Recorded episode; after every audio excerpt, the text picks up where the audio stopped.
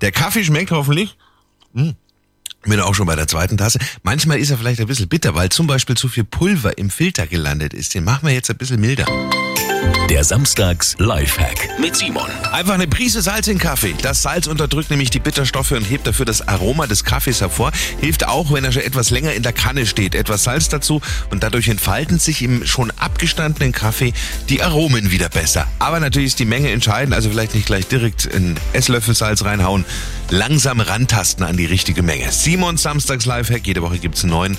Auch immer noch mal zum Nachhören auf radioarabella.de.